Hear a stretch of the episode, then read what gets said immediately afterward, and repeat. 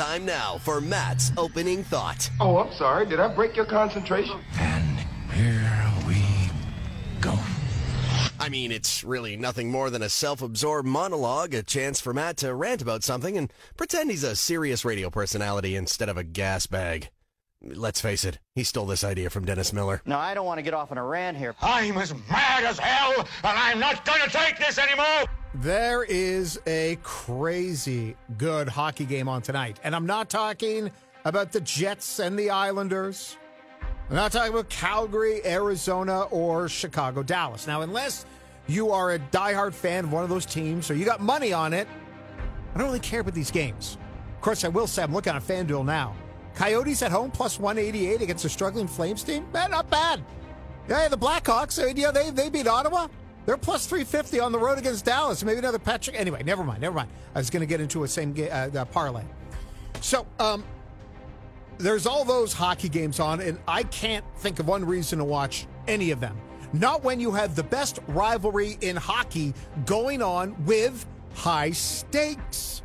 Now, I want to apologize first to the good people behind the rivalry series, which is the, the best of seven game hockey series between the Canadian and American women's hockey team. Now, I knew it was going on. I knew about its existence, but I'd completely forgotten about it until this weekend. So let me get you caught up for everyone who's like me that, you know, was like, wait, it's going on, huh? And maybe part of the reason is this series started way back mid November in Kelowna. And the States won that one in a shootout. Then those dastardly Americans, they'd go on to win game two and three. Canada was doomed, right? No. So there was like a three week hiatus. Canada that go on to win game four and five. By the way, that game five win in Henderson, Nevada. Nail biting, 3 2 overtime affair for Canada. Game six was this past weekend. Uh, this was the most dominant Canada has been in the six games. Uh, they beat the States 5 1 and they outshot them 32 to 15. And it was the usual stars making an impact. It was Sarah Nurse scoring first, Marie Philip Poulin scoring last, with a lot of other gold medal winning Olympians in between. On the night where Poulin was honored with the North Star Award, she also became the fifth Canadian to score 200 points. Still a little ways from Hayley Wickenheiser, but she's on her way. So tonight at 7 p.m. on TSN, yes, that's right, once again, 7 p.m. on TSN, we will get to watch the best players in women's hockey doing battle. Stars all over the place. Poulin, uh, Brianne Jenner, Sarah Nurse, Claire Thompson, Rebecca Johnston came back to the lineup.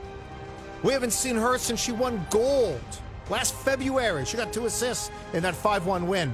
On the American side, 14 players with Olympic experience. Names that you know, like Megan Keller, Amanda Kessel, Hilary Knight. Again, this is the best thing I can say about this rivalry, or one of the best things. I hate Amanda Kessel and I hate Hilary Knight. Bleep them. I will give them the same respect I will give to the men's to men players, men players. That sounds stupid. Uh, to, to to players in the rivalries of some of my other favorite teams. So bleep you, Amanda Kessel and Hilary Knight. Now, America is desperate to exact some revenge on Canada and avoid the embarrassment of losing four straight. Meanwhile, on the Can- Canadian side, we just want to keep the good times rolling.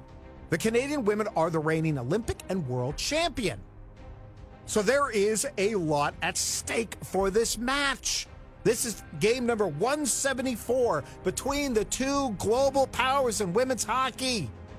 They battled it out for gold in six of the last seven Winter Olympics, in 20 of the 21 IIHF Women's World Championships. And they're going to do it all again tonight. Game seven. Do or die. Canada versus America. It doesn't get any better. I can't wait. And that is my opening thought. I'm finished.